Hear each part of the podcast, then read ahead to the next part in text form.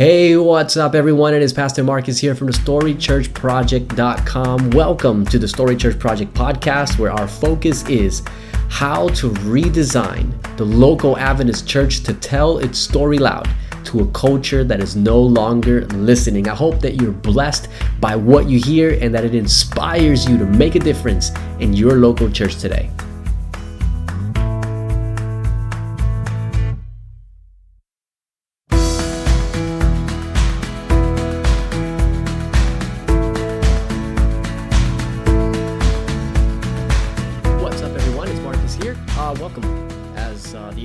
Said, back for another episode of the podcast. Today, I want to talk about uh, why we need to change our message, not just our method. Now, that's a really tantalizing title. And uh, I think it's because most of us have probably heard the saying a thousand times when it comes to adaptation in the church that we're supposed to change the method, but not the message. Um, which basically means that, you know, there's things as Christians that we cannot change, like the Bible and what it says is unchanging. And then there's things that we can change, uh, like the way that we deliver that message. Obviously, it adapts over time in different cultures, etc. Now, one of the challenges is that um, that that church leaders face is that oftentimes when we're trying to change the method, we get accused of trying to change the message. Um, for example, recently I published an article where uh, I suggested that um, in order to reach a different cl- class of people, it might be good to have Sabbath services that didn't simply, you know, didn't meet at 11 a.m. They met at a different time. And, and some people commented um, basically saying that I was trying to change the Sabbath, uh, which is not what I was trying to do at all. Uh, I was not even addressing the theology of the Sabbath. I was just talking about, you know, the, the method, and there's nothing particularly sacred or extra sacred about 11 a.m. as opposed to, say, a service at 3 p.m. that might reach people in, in a different context a, a little better. Um, and so obviously I appealed to that same line of reasoning. Guys, we we we don't change the message, but it's it's the method that I'm talking about here. And and to be honest, I do still believe that that's the way to go. But in recent months, I have been sort of wrestling with this idea a little bit, and I think I've arrived at a slightly more nuanced picture uh, of this whole thing. And so while, while I believe the message of the Bible is timeless and changeless, there is a sense, and that's what I want to talk about today. There is a sense in which I do believe we need to change our message. Now, before you freak out, uh, let me just go ahead and say I, I, don't have any tantalizing heresies to bring to the table today.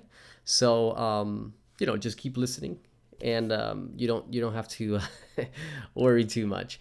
So let me let me explain what I'm talking about.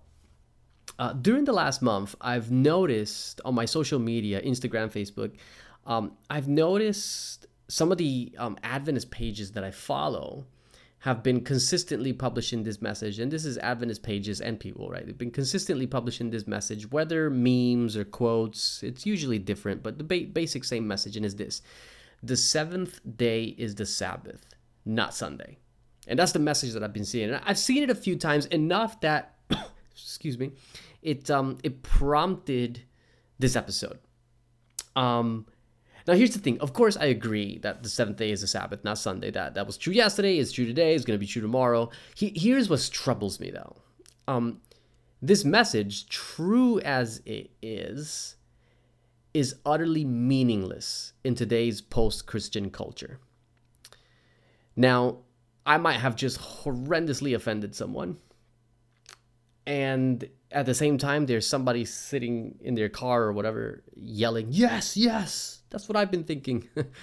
uh, so let me explain myself. Um, when Adventists first proclaimed the Sabbath message, it's important to understand context because the majority of our listeners were mostly Protestants. Protestants with a very high regard for scripture and the Ten Commandments. All right. If you ever thought that Adventists are the only Protestants who ha- think highly of the Ten Commandments, um, you don't know Protestant theology well enough. All right. Adventists are far from the only ones who have a high regard for the Ten Commandments. All classical Protestants have a high regard for the Ten Commandments. And that was the vast majority of our audience. Um, they had a very high regard for the Ten Commandments. And as a result, many of them already kept the first day, which is Sunday, but they kept it as a Sabbath and they treated it very seriously. So the message that the biblical Sabbath was not on the first day, but on the seventh, and, and rooted in a continued protest of papal oppression, it had value in our listeners, uh, most of who, again, were already Sabbatarians, as they called themselves, right? They were Sabbath keepers. Um, they found relevance in it because it spoke to an active part of their already active faith life. They were already keeping the Sabbath. They were just doing it on Sunday. So Adventist comes around and says, "Hey, you know, it's it's actually this day, and let me explain to you why that matters." It, it had meaning, but today we no longer live in a world where the vast majority of people are Christian. Instead, we live in an increasingly post-Christian society, which means, let me be honest here, let me be frank, let me be, you know, as cold as I can be. Um, no one gives two hoots about whether the Sabbath is on Sunday or Saturday. Okay. Now you might have some neighbors who are Christians who still find value in that, but I'm talking about the broader culture here, right? Nobody cares. The entire conversation to them is a non issue at best and a colossal waste of time at worst.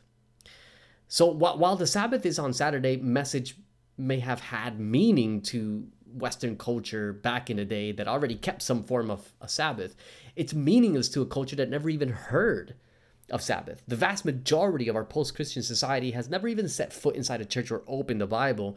Uh, in fact, and I still remember years ago when I was working um, and, I, and I met this doctor, you know, typical secular Australian doctor, and I told him, Oh, I'm not going to be here much longer because I'm going to be a pastor. And he looked me right in the eye and he said, What's that?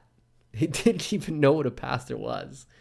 That's what we're dealing with, right? And so, so here's the thing when I see present day Adventists on social media constantly pushing this message Sabbath is Saturday, not Sunday, over and over again. My, my immediate question is this Who in the world are you talking to?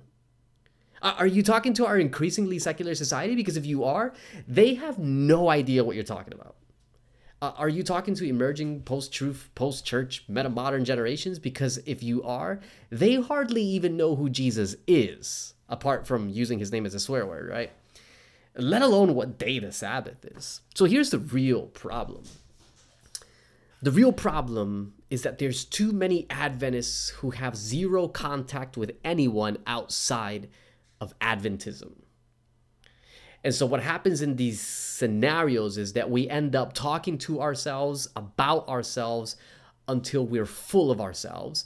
And the whole time, we have no idea what people out there are really, truly in need of.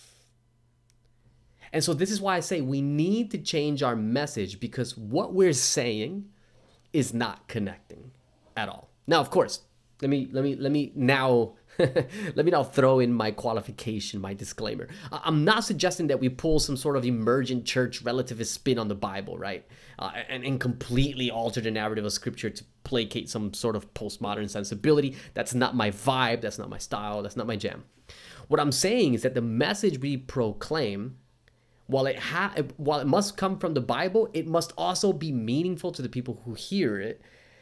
And sadly, most of the topics that I have heard Adventists get all riled up over, things like the change of the Sabbath, the secret rapture, speaking in tongues, the human nature of Christ, stuff like that, right? Um, they are things that few people outside of our own faith community have any interest in whatsoever. So, so while the message of the Bible is changeless, there are parts of that message that need to be emphasized at different points in history. We emphasize some parts of that message and, and, and, and they're relevant to our listeners at certain points in history and then at other points in history they're, they're not that relevant. So it's not that we stop talking about them is that they just they're, they're no longer our emphasis. This is what the idea of present truth is. Because if we don't do that let me be really frank here and tell you nobody's listening. Nobody's listening. Now if you don't believe me, I want you to take a look at Jesus for a moment, all right? Because I understand that this is sort of a tough, tough topic. So let me let me just go to Jesus, um, and and I hope that by the end this this makes sense. Um, Christians love preaching the gospel, and amen for that. I love preaching the. I'm a gospel preacher. That's that's my thing. Um, but we love preaching the gospel using this phrase: "You must be born again." That's sort of become like the staple of the gospel presentation. But do you realize that Jesus only ever used that phrase one time and he never used it again in any of the recorded gospels that we have? And when he used that phrase, he was speaking to a Jew who believed that his natural birth as a descendant of Abraham automatically qualified him for heaven. And Jesus' message to him is no, that doesn't automatically qualify you for heaven. If you want to enter heaven, you need to be born again. But when we get to the next chapter, this is in John chapter 3, right? When we get to John chapter 4, Jesus preaches the gospel to this woman at the well, and he didn't say anything about being born again. Instead, he tells her, He is the living water, and whoever drinks from him will never thirst again. That's John 4. Now you get to John 5. Jesus preaches the gospel again. He heals this paralytic man, and he doesn't say anything about living water, and he doesn't say anything about being born again. And instead, he says to the guy something that I would never say to one of my Bible study contacts. He says to him, Go and sin no more, or something worse might happen to you. And in the same chapter, when he preaches the gospel to the Pharisees, he says this to them. He says, I am the true source of life. You refuse to come to me that you might have life. That's John chapter 5. So, in other words, here's my point. He preached the same message, but it was also a different message to different audiences. The foundation was the same, but the emphasis was different. To one, he emphasized rebirth. To another, he emphasized satisfaction.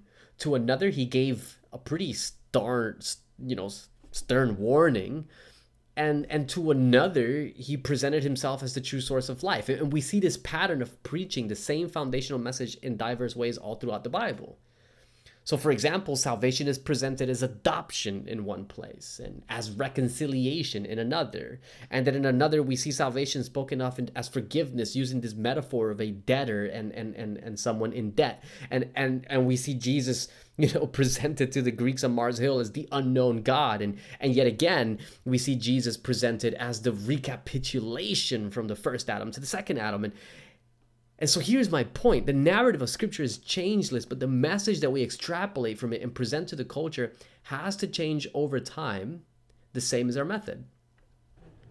And the Bible actually gives us the tools to do that because it never presents the same message the same exact way. It presents it in a diversity of ways that we can then pull from and and and and be able to connect the same truth to an audience that would not listen to the way in which we presented it to the audience in the past. That came out really bad, but I think you got my point. And so let me go back to this example of the Sabbath. Because today, the world still needs to hear about the Sabbath, but it needs to be presented. Here's my point it needs to be presented from a different biblical angle to what our pioneers found meaningful. And so, what I found is that presenting the Sabbath in terms of, and I'll go into this a little bit more in, in, a, in a few minutes, but in terms of anti consumerism, in terms of social justice, in terms of equality, as some examples, um, it connects much more effectively with present generations than presenting the Sabbath as it was changed from Saturday to Sunday and we must keep it. You know, like nobody cares. It just it just flies right over their heads. Now I'm still preaching the Sabbath and I'm still talking about the beauty and the depth of the Sabbath. I'm just doing it using other tools that the Bible gives me to present it in a way that makes sense to present generations. And here's the thing that I discovered um, I've yet to study the Sabbath with a secular person who then turns around and says to me, Well, what day is it actually on? Most of the time, in my experience, they see it in the Bible, they like it, they move on. The argument over what day it is doesn't really doesn't really register. Now, let me let me be clear, because um, I've talked about the Sabbath quite a bit. This this this podcast isn't actually about the Sabbath and how we should present the Sabbath. All right, so please don't get hung up on that um, I'm only using the Sabbath to illustrate the larger point that it's not just our method that needs to adapt to diverse times and cultures, but our message are, as well. And, and while the foundation of what we believe and teach will never and must never change, as our understanding grows, as God reveals more, as language evolves, and as time and cultural trends shift, we have to be prepared to adapt our message as well in order to speak that same truth, that present truth, into the hearts and minds of listeners in a way that will actually capture their attention and lead them to Jesus. So let me wrap things up here um, by giving you guys a few examples, right? Here's some basic examples of how I preach the same foundational message while preaching a different message at the same time, all right?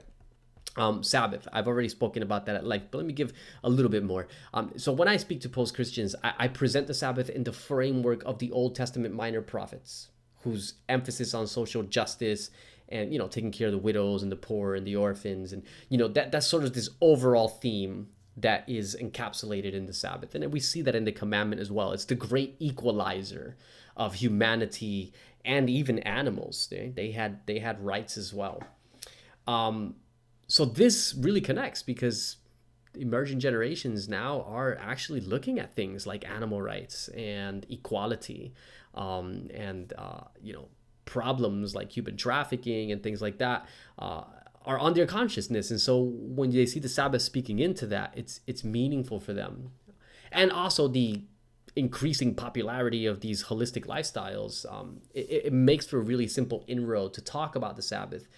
Um, because it's part of that holistic lifestyle. Now, here's the point if you talk about the Sabbath in strictly religious terms, using Adventist jargon and Adventist arguments, and you know, you're just thinking like an Adventist, you're going to lose them.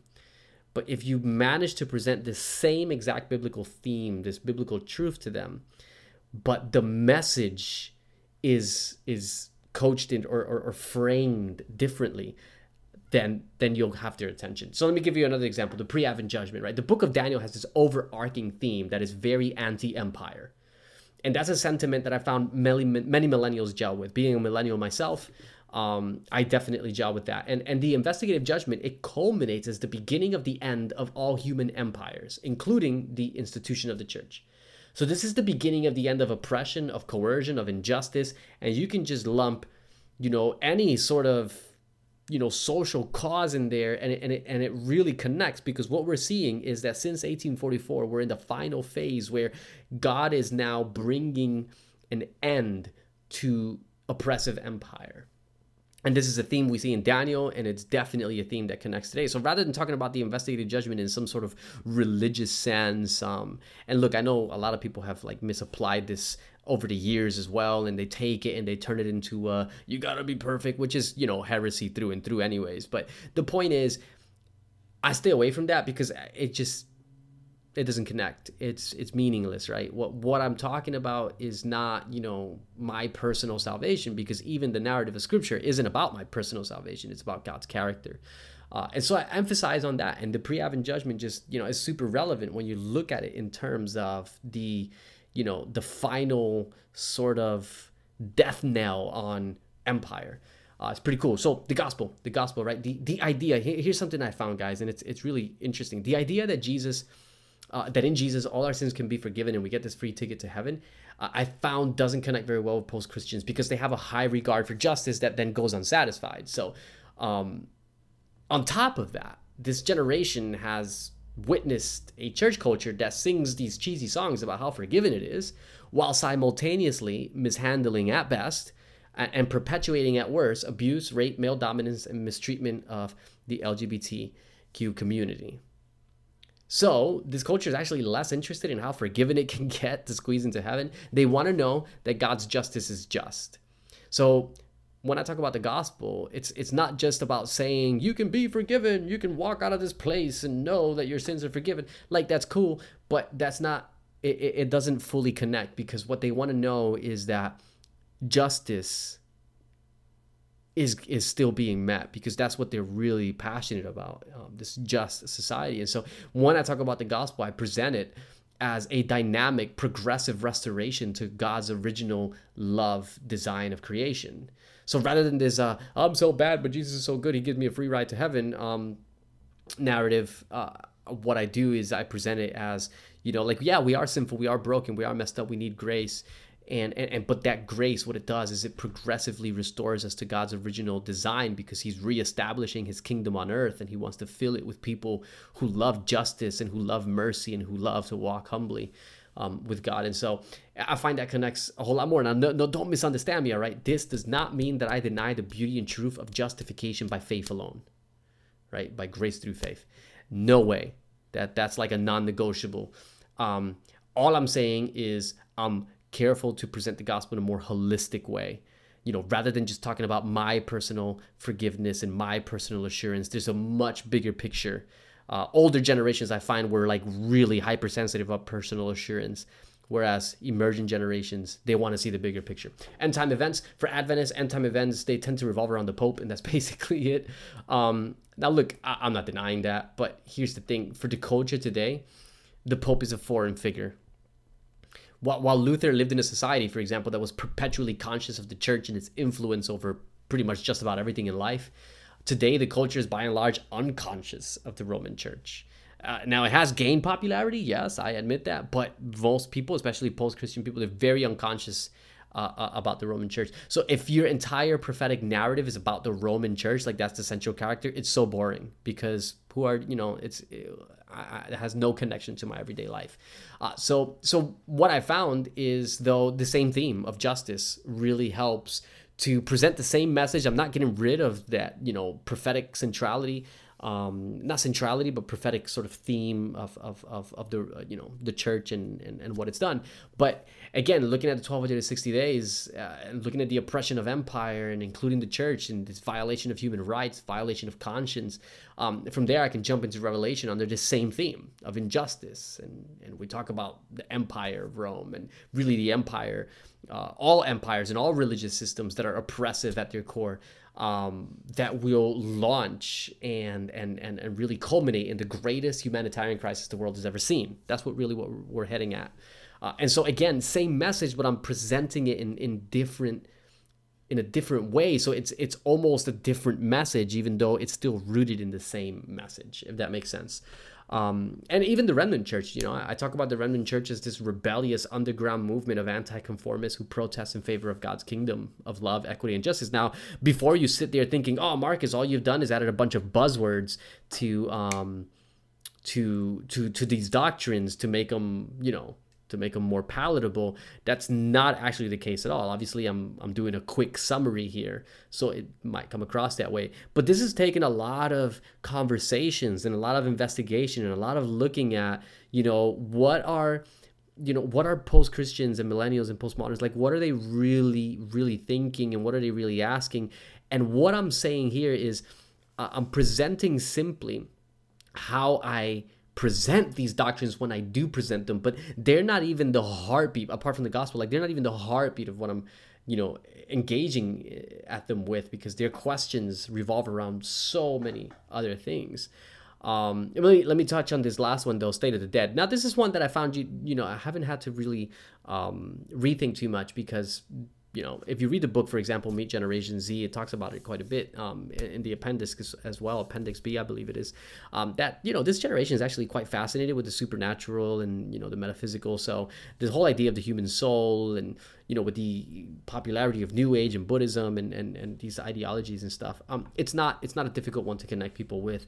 Uh, but what I've also found is because the study of the state of the dead, really what it does is it touches on the original design for human consciousness um, and for human existence. And so that opens the door to conversation on on God's original design as it relates to gay marriage, to transgender rights, to gender fluidity, all those different things, because they're all part of you know uh, those conversations, those questions all boil back to the design pattern, you know how God designed reality to operate.